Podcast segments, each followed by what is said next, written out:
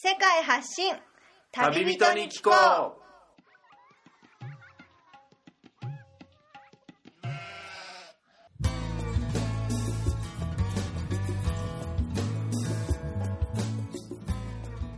この番組は世界各地で出会った興味深い旅人や現地在住の日本人にざっくばらんにインタビューをしていくトーク番組です。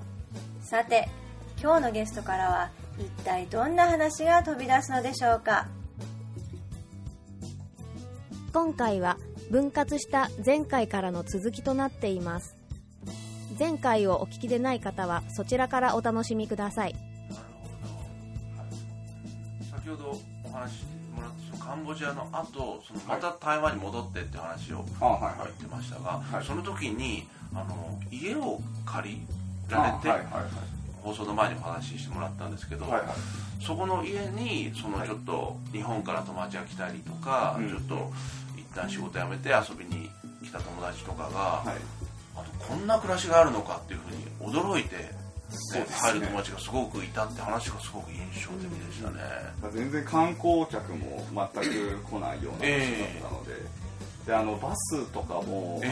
あの朝と夜しかなくて交通の便はじゃあ。こっちの便も本当にある。ただ僕らはあの観光ビザなのでバイクをあのか買うことがであきず。台湾では。で借りることしかできないんですけど借りると家の家賃と同じぐらいの金額なんですよ。もしくはそれ以上。それ以上そうなんですか。はいすごく高かったですね。まあ、その時借りてた家賃で1万、まあ、2 3千円ぐらいなんですけど。えそれで一軒家のような。一軒家でえ駐車場あって部屋が3つあっええてで全部の家具とかも揃って。えてはあ。古民家をじゃあそれ最初はちょっとなかなか住みづらい感じだったのを自分たちが改修したりして、はい。あそうですね。綺麗にして掃除して。でこれだけ部屋も余ってるし僕らは、あのまあ、台湾の家にいたら本当にもうおじいちゃんおばあちゃん顔負けのスローライフをしてた。10代なのに。はい。はい。で友達とか来てくれたらその観光地に連れてったり、えまあ、歩いて20分ぐらいに無料の温泉があったりするので,、えでそういうところでこうゆっくりしてもらってでまあなんか話してこういろんなことを感じてもらえればいいかなという。でそれに、あのーまあ投げ銭スタイルじゃないけど、ーはい。その時言ってたドネーション制度のゲストハウスとあ言っててお金を入れてもいいですし入れなくてもいいですしなるほど。この生活が楽しくてど楽しかったよっていうのであれば、はい。まあ、お金入れてもらってもいいです。それでどうにか回っていくスタイルでできてたできていたと。まあそれで生計を立てるかって言ったら僕はやっぱり音楽でね生計を立ててたので、それはまあまあ別にその自分が楽しければいい。かなそもそものその家賃っていうコストがかかるところが、はい。まあそれ台北とかってなかなかその値段で難しいところを場所を変えれば、うん。そういう環境があるってことは自分がそうやってね移動してきて、さらにちょっと移動する交通手段も健太郎さんはヒッチハイクを使って、そうですね。買い物までが最一番近くて5キロ、家から？家から5キロなので,、えで全部一本道なので、ええ。あのもう親指立ててどこどこまで行きたいんだっていうと、大体その原台湾の原住民の人とか、はい。あの台湾人の方乗せてくれて。家から買い物に行くのに必ずヒッチハイクをしてそうですね。一回タクシーも乗せてくれましタクシー。たなんかお客さんをもっと山奥まで連れて行って、ええ。で町まで帰るタクシーが「もういいただでいいから乗れ!」って言ってくれてそうですねそんなこともありました日本であんまり聞かないような、うん。それやっぱ日本人にそうやって手厚くしてくれるようななんか特別な場所ってわけでもないんですかそれその場所は、ええ。あの日本とええ台湾の一番最初の国交となったと言われる戦争があった場所なんですね。戦争があった場所、はい、僕らはね数百年前そこの村を壊滅させてるんですよ日本人が。そうだったんですか、はい、なのでそこに住むことに対して僕らはもしかしたら何かされるんじゃないかとか心配してたんですけどまあ全然そんなこともなく今は日本人かって言ってそのままご飯に連れてってもらったりとか飲みに行ったりとか食べ物くれたりとか。今僕が CD をまあまあつ台湾で作ったんですけど、はい。その CD を買ってくれたりとかヒッチハイクで乗せてもらって降りてる頃にはお金が増えている これ新しい営業スタイルだ。なと思いながらでも向こうの方はねそれで別に僕は無理やりで、ええ。買ってくれ買ってくれって押し付けてるわけじゃないし、まあ、思い出としてというか、ええ。頑張ってくれっていう形になるので。その乗せてもらった中で演奏を聴かしてってことでもなく？まあ大体そのやっぱりそのどんな楽器やってるのか説明をあまあ CD を見せた方が早いなあなるほどでやっぱりそのなんていうんですか向こうも全くゼロのね全く知らない人だから、ええ。要は怖いじゃないですか。そうですね。で CD 見せたらあ本当にこの人はまあ音楽をやってるんだなっていうのをああ名刺代わりに。はい。車に CD 聴ける機能があるからそれでちょっとサンプルとして聴いてもらって。それはいいですね、うん。であいいね。じゃあ買うわ。っていう流れに結構な確率新でしいスタイルで なスローライフ僕も行きたかったですね。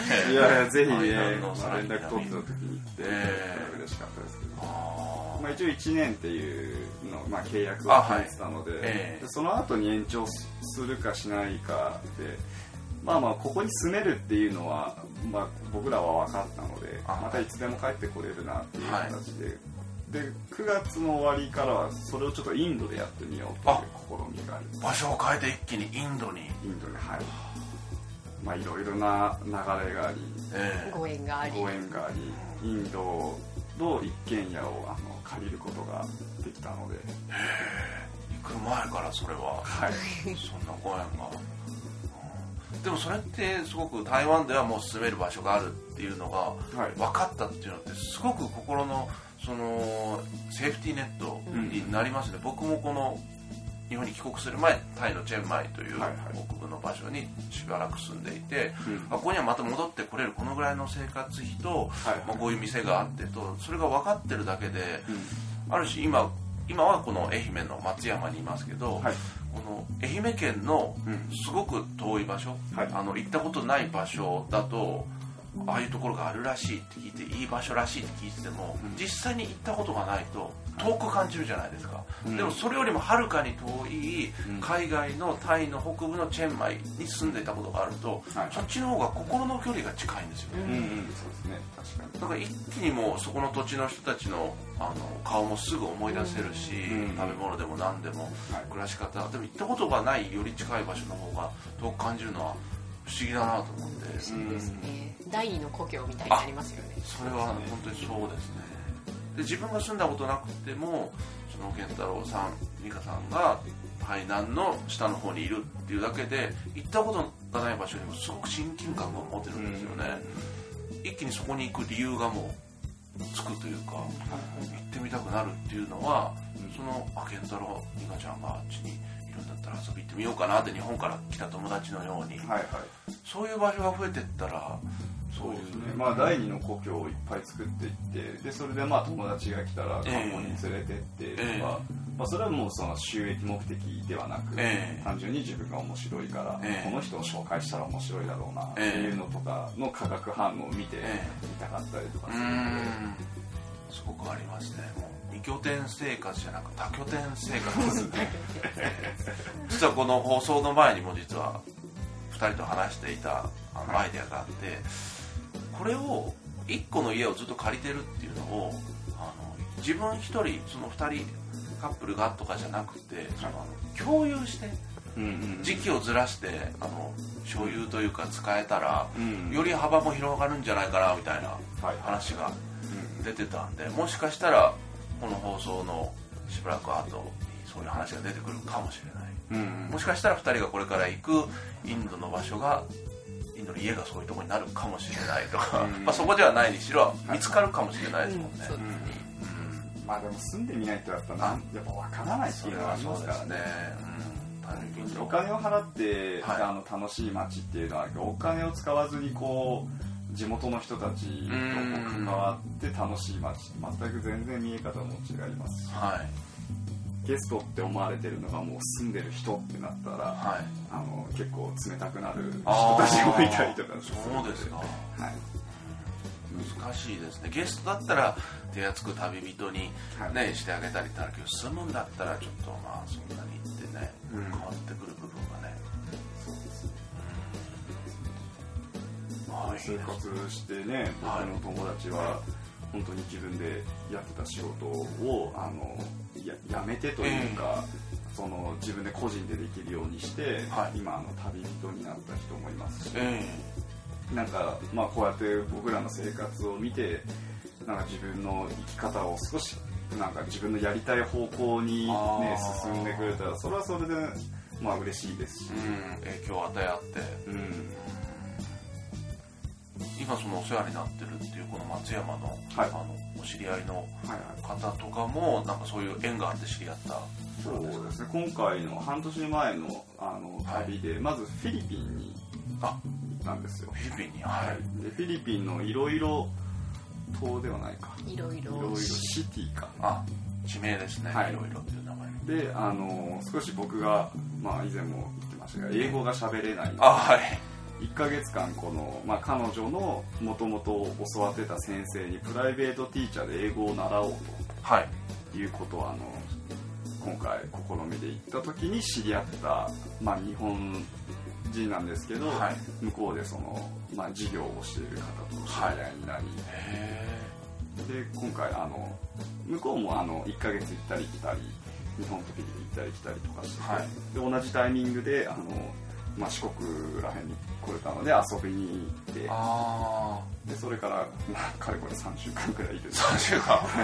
最初3週間いるみたいなのがなんかもう基本みたいな自然の流れ対話みたいな。最初はね1日2日でもうええ出ますっていう話だったんですけど、あはいはい。あ入れるだけいていいよみたいな感じになって、えそれにしていいという話に入ってくれて。そう。で週末お遍路行くから一緒に行くっていう話になりで次の週にはあのーお知り合いの方のバーベキューで演奏をさせてもらうっていう計画が出たりとか、なんだかんだで延長延長で3週間なっちゃいましたね。また第二の故郷が増えましてたね。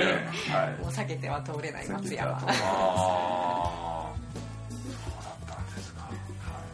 そんな人とまさかフィリピンで会うなんてね夢にも思いませんよねねまあ、結構そのなんていうんですか、まあ、事業のしている方は、まあ、こういう僕の生活とか、はい。ちょっと納得できないという方が結構多かったので僕は最初会うの結構渋ってたんですけどうん。いざ話してみたらもうその日に6時間え？ずっと話し続けてて柔軟な人だったんですね。そうですね。もう考え方とかも少し似てたりとかで、えやっぱり今も本当毎日こう飲みながらえまあ、くだらない話でもないですけど、えまあ、そのお互いのその道の話とかを話して、すごい楽しくて。えはい。でななんだなんで気づいたらあ3週間も経って。え。まあでもあさってあの僕は小豆島のお遍路をちょっと歩きでやってみようとそれは。試みをします。あじゃあ美香さんと別で。はい。彼女は今後のインドに向けて少しお金を貯めるために長野に出稼ぎに一旦別行動になるけどインドに行く時また合流して。そうですね。1ヶ月後ぐらいバラバラですけど、アップした姿でまあ、結構そんな感じですね。あそうですか。常にずっと隣にいてっていうわけではなく。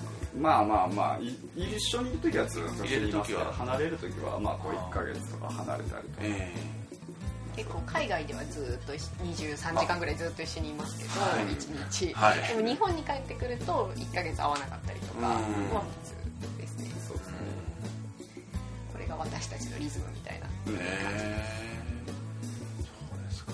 やっぱり言い過ぎてもねやっぱりって部分も出てきますし。そうですね。うん。でもその小豆島のお遍路ですか。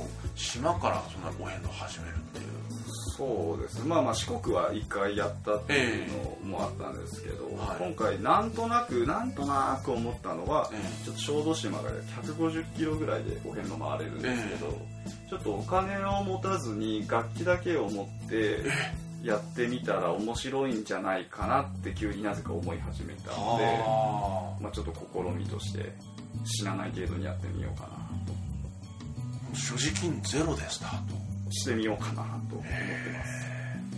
まあダメならダメでねはい。別にいいですし、えまあ、っていうのもまたこうね食べ物の美味しさとかにまた改めて気づけるような気もしますし。えなるほど。今はその社長の家でお世話になってたら、はい。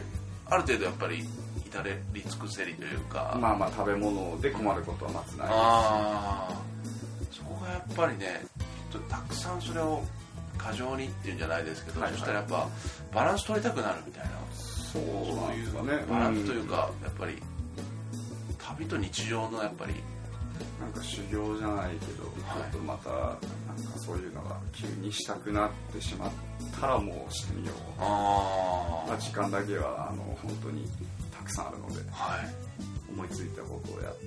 いいやいやいや素晴らしいですね。また本当に次の再開の時のお話もぜひお伺いしたいんですけどじゃあそろそろ、その先ほどからたくさん紹介していただいたガンクドラムがはい。今目の前にあの健太郎さんの前に用意されているので少しじゃあこのリスナーにはい。音色を届けていただければ、何分ぐらいがいいですかね。えー、23分とか大丈夫ですか？あいいですよ。じゃあはい。一曲あのなんかはい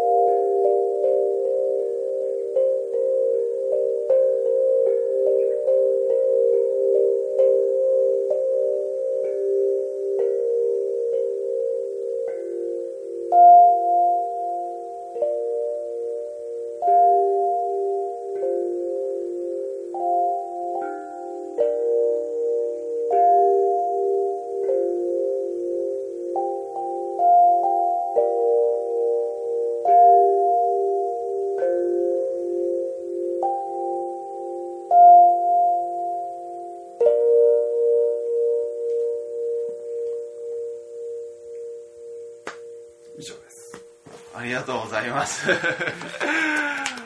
これはやっぱりもうあまり例えようがない楽器。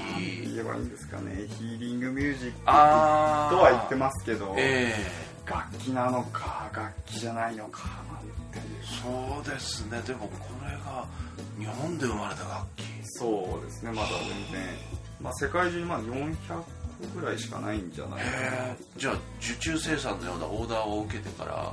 そうですね。今頼んだ大体半年ぐらいではしますね。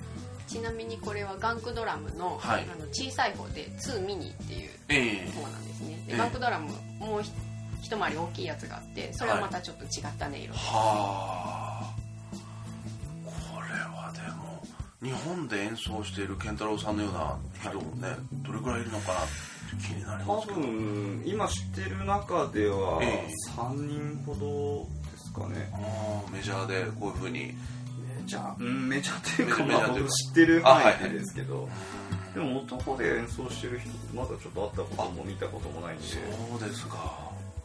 構まあまあ珍しい楽器ですよね。何か本当にもう疲れが本当に取れるというか、まあ、はい人によって全然違うかもしれないですけど、はいはい。いろいろんな感じ方を皆さんされるので、えー。なんかすごい面白いですね演奏してても、いろんな反応が千差万別で。はい。本当に演奏中に泣い泣いてしまう方がいたりとか本当そのまま寝てしまう人もいたりとか地方症の人があの叫んだりとか。ああのボケてるおばあちゃんが抱きついてきたりと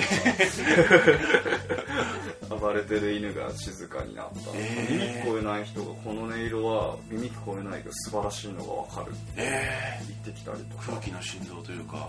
多分そうなんでしょうあねあすごいだから面白い。物もらいが治ったって人もいましたね。そうですか。なんかはい。なんかもう細胞レベルで何かがもうなんかもう振動している感じが。あの 528Hz という、まあ、俗にソルフェジオと言われている周波数が出る楽器なので、まあ、細胞のあの回復とか奇跡の音と言われてます、すごいですね。もうパチカをやってた頃の健太郎さんとはちょっと 別ジャンルジャのンルが変わりまねした音楽。今はねディジルドゥだったり、はいはい。ディジルドゥであったり、はい。オーストラリアの民族楽器とか、あのカリンバ。カリンバ。はい。もあれはパチカと同じアフリカで生まれたそうですね。楽器ですかね。もうあります。カリンバの音色も素晴らしいですけどはいねこのガンクドラマをよりプレイしてるねなんかミュージシャンも少ない。はい。これをね世界で、うん、演奏し歩いて。確かにでもこれをね路上で雑踏でっていうのは言ってることが本当分かりましたね、なかなかそうなってしまうと良さが半減してしまうので難しいですね。でも人がいないとお金が入らないあと難しいなと思いながら。でも美香さんもこの健太郎さんのガンクドラムを見てえ？ってなってた。そうですね。台湾の宿で、何この人って思ってたけど、え最初たあの健太郎がこのガンクを叩いた瞬間に私の目の色が変わってあ「何それ!」って言って駆け寄りました。そうですよね。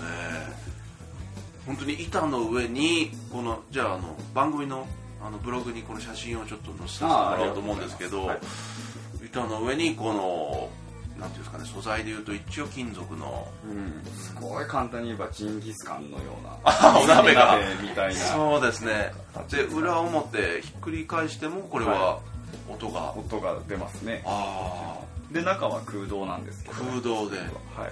作りとしてはねすごく複雑なっていう感じでなんかこれをねあのドラムスティックのすごく小さいミニのはい。もので日本で奏でてるだけありがとうございましたこれは。いやいや。まああのね3年前はガンクドラムの「ガ」の字もなかったですが、え今はなんかこれをメインに演奏してます。えいやいや。でこれを手にしてから知り合う人とか仲良くなる方とかの層とかも変わってきたりするのはですごい本当未知な楽器だなあうん。いや驚きました。いやありがとうございます。ありがとうございました。投げ銭ライブのご要望があればどこへでもヒッチハイクで行きますので。なるほど。ヒッチハイクでマネージャーからのがマネージャーです。ねはい伝達事項とい。うことではい。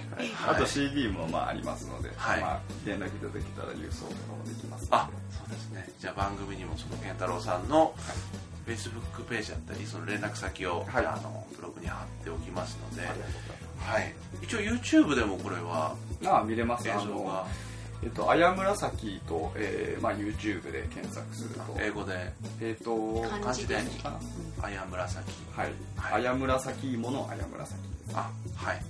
はい。一発で出てくるというこはい、一番上に僕が出てくるので、となるほど。いやいや。これ前回も健太郎さん3回目の今回出演ということでもう、はい質問があの重複してくるんですけどこのガンクドラムを手に入れて、はいまた数年の時を経て、まあはい美香さんにもお伺いしたいんですけど番組恒例の質問ではい。これやっぱりその健太郎さんほど旅と日常が、まあ、曖昧になってるというか、はいはいはい。そういう人にもう本当に僕もすごく好奇心があって聞きたいんですけど、はい。健太郎さんにとってその旅の中で一番大事にしていることっていうのを最後にリスナーにそんな質問も前ありましたっけあったんですよ。あもうもう3年前ですから3ね。これ毎回、あの、現地在住日本人に聞こうの時は、はいその現地のあのその人なりのおすすめの一番のポイントっていうのを教えてもらって旅人に聞こうの時ははい。一番大事にしていること旅の中で忘れずに心がけていることっていうのを一番最後そうですね。最近よく、まあ、話してて思うのは 旅人にもあの、まあ、何種類かいますけど、はい、あの旅をあんまり逃げ道として考えてる方がすごい多いかなと思うので、はい、たまにこうちょっとねあの合わない旅人の人とか、うん、旅してんだ。俺すげえぜっていう方がいたりとかしているとだからちょっとそのイメージはあんまり旅っていうイメージは良くないのかなと思うんですけど。まあ、僕の場合は本当旅があの日常であって、はい、日本に帰ってきている方が非日常というか日本という国に遊びに来ている観光しに来ているという感覚なので、まあ、旅がどうだというよりはもうこれが僕の普通の普段の日常っていう形になってますね。前回もそんなようなこと言ったんですかね。近いようなこと言ってたかもしれない、ね、まあまあ思想変わってないと思うので。だからまあ旅っていうのは別にいつ帰ってもいいですし、ええ、その旅したいっていうよくみんなから聞くけど、うん、まあすればいいじゃないかと単純に。別に一日でも旅でも何でもいいからしてみて、うん、まあ行動してみて合わないな合うなっていうのはいろいろあると思うんですけど、はい、だからまあまあとりあえず思ったことは旅問わずやってみてでダメだったなって思ったらそこでやめればいいですし。やらない後悔をするならやってから後悔をしてほしいかなと思います。前回の時はあの、はい、人生はドラクエに似てるっていうことを本当にレベルが0からレベル1になって、レベルが10になってもレベル9になるようなこともあっても、はいはいはいはい。なんかそそんなような感じのことをね話してくれた記憶がありますね、のでもやっぱり、ね。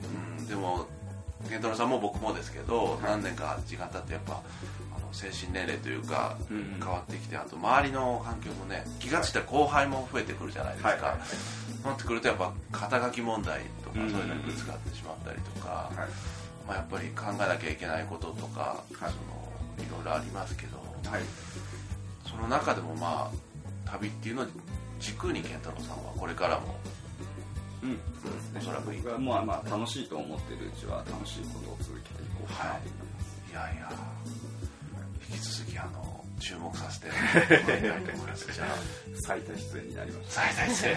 じゃあマネージャー役のまあ美香さんの方は、はい、はい、旅について大事にしていること。大事にしていることはご縁とタイミングと感謝ですね。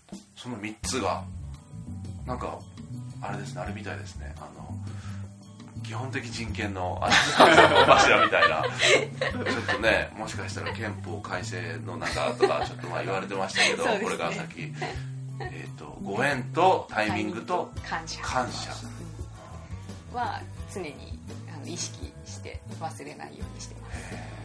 やっぱり旅してるといろんな出会いがあるので、その一つの出会いから派生するご縁がもう無限にあるんですね。特にこの健太郎と知り合ってガンクドラムを演奏してからのご縁はものすごい広がりを見せてるのででもその中でもやっぱりタイミングが合わないと会えない人もいればこんなタイミングで会っちゃうのっていう方もいるしそのタイミングはすごい大事だなと思ってますね。でもしそのご縁がす素晴らしいものだったらもうそこに感謝するしかない。もうその感謝を忘れずにお伝えして忘れずにしてます。もしかしたらその最後の感謝がないと次のご縁とタイミングにつながらないかもしれないですよね。そね。そんなようなこと僕も考えたことありますね、仏様を拝む時も私は感謝してます。今まで。あの、うん、無事見守ってくださってありがとうございます。でこれこれからのそのねもっと幸せになりますようにじゃなくて、うん、その自分が享受したものに対する感謝を、うん、そうですね。で今ここに来れたのことにも感謝、うん、常にしてます。いやいや。僕も2人と会えるっていうのはあの約束してたんで今回偶然じゃなく会いましたけどもう楽器を持ってきてくれてるっていうのは思わなかったんで。あそうなんですか、はい。まさか それは本当感謝ですね。実はねあの昨日もあの何人かの人。に、はい、ミニライブのような形で聴ける機会をあの作ってもらえたらもう楽器を持ってきてくれたっていうのがなかった。ね、はいもしなかったらできなかったんで、やっぱりねそういう全部のタイミングも重なってあのありがたい機会となりましたね。はい。本当に僕もねこういう機会をいただきすごい感謝してます。し逆に感謝の逆っていうと当たり前になるのかな。と思ったりとか。でも当たり前のことにこそすごいなんかいろんな人の頑張りがあったりとか、はい。日常の当たり前のように使ってるものが実はすごいもんなんだよっていうのをなんか改めて感じたりするので、やっぱり絶対感謝っていうことはまあ忘れずにうん。ちょっとまあ彼女の取っちゃいましたけど 思ってますからね。そうですか？後付けみたいで申し訳ないいやいやいや。実は健太郎さんは今までになかったこれからの試みとしてはい。あの今年中におそらく書籍をもうあ出版はいするということで、またそれでねあの裾野を広げてこういう新しい、はいうん人そうですね僕も気になってます。どんな本に仕上がるのか。はい。まあヒッチハイクオーストラリアのヒッチハイクをメインというか、はい。したあの一冊をちょっと作りたいなと。思ってうん。本当は去年のねいあの11月に終わらせる予定だったんですけど、はい。まあやっぱこの怠け癖とかね なかなか期限を切られて難しいなと思ってて、わかりますそれはまあ、以前ねこうみつる君にもいろんなことを教わったんですけど、まあ、今回もねいろいろな情報をまたもらったので、はい。改めてちょっと本腰入れてやりたいなと思います、楽しみにしております。あ宣伝ありがとうございます。いやいやまたこの CD もねはい。発売新しいのをレコーディングしてっていう予定もあるそうでそれはまたはい。海外レコーディングのような形で今ちょっと悩んでますね。でもインド音楽っていうのは結構その、まあ、皆さん音楽やるならインドに行った方がいいというぐらいなのでインドの後にあの、まあ、作りたいかなとは思ってますけど。うまあまあまだちょっと約束してしまうとね。あ 嘘つきにははいなりたくないので、でもすでにもうあの「ザイチェン」というはいタイトルの CD はそうですね。はい発売中ということでこ番組まで、まあ、直接健太郎さんの方にも連絡もらえれば郵送とかそういう形でね、はい。できるということで、じゃあ今回はたっぷりと健太郎さん美香さんのお話をお伺いしてきましたが、えーこの番組宛ての感想やご意見などがありましたら、えー番組宛てのメールアドレスがありますのでこちらまで送っていただければと思います。アドレスは旅アスクアットマーク Gmail.com スペルは tabiask アットマーク Gmail.com です。えーそれでは今回は3回目の出演となりましたが、えーお届けしたのは私みつると健太郎とミカです。はい。ありがとうございました。ありがとうございました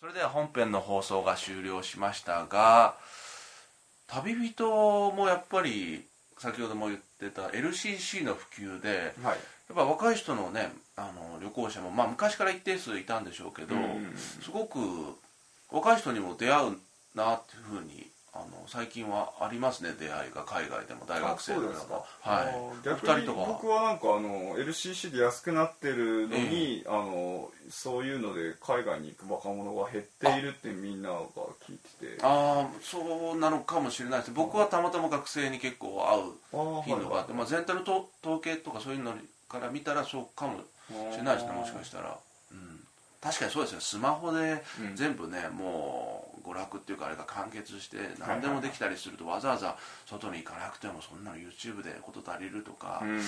実際の見てみないことにはなとは僕は思うんですけどね、うん。結構話とかしてても、ええ。そのネットの情報をよくもまあそのあたかも自分が見たかのように言うなって人も多いですし、うんブログもやっぱいろんな有名ブロガーが今いますから、うんその人の発信見てればもう満足しちゃう部分とかうん。出てくるんですかね、なるほどな、読んでてねブログなんか読んでて感じただけで、なんかもうあたかも自分がやったようになっちゃう、うん。錯覚に陥っちゃいますからね、あれですかね電車のこのどこどこに行くっていうのを見てどこどこに行った気分になるというのと似てんのかな、うん。ねちょっと例え難しかった。ちょっとみんなハテナだった。で自分でなかなか動かないからやっぱ就活とかになると、うん。結構立ち止まっちゃう人たちが最近多いかなという印象ですね。最近出会ってきた大学生たちは。僕は就活したことないから全く気持ちがわからないんでうん。まあ、とりあえず悩まずやれと私は言いたいですね。最近はその就活せずに新卒でいきなりそのフリーランスになるっていう人もねういんるみたいですね。ほう。高知のウォーリーっていう人が はいはいはい。噂で聞くところによるとそういう存在。うん。他にもいると思うんですけど、はいはいはいはい。まあ、新しい人にどんどん出てきてねもらってもう新規開拓ですよ。パイオニアになる。パイオニアになってもどらいたい。こが気になりますね、まああそうですね。高知のウォーリー、はねいねえ。ウォーリーの格好してるんですかね。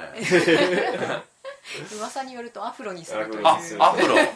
ちょっとウォーリーじゃなくなっちゃいますよね。そうですね。うん。新たなウォーリーですね、まあでもオンリーワンになってもらいたいですよね。うん。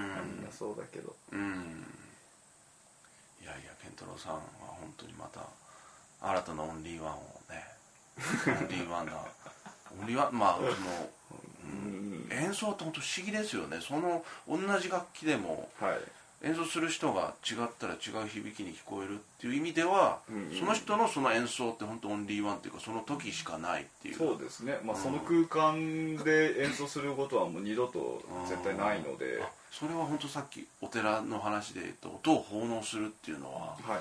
なんかそんな本当にいい言葉ですよね、そうあんまりまあ結構喋りたがりだけどこう喋らずにこう音でこの今僕がやってる旅とかをすごいこうまあ昔でいうこう背中で感じるじゃないけどまあできればその方がなんか自分的にはあのかっこいいかなと思うんですけどね。なるほど。なかなか難しいですけどね。はい。いやいやまた次にお話伺える時をすごく楽しみにしてますので、はい。またよろしくお願いします、はい。どこかではいしょう、ありがとうございました。ありがとうございました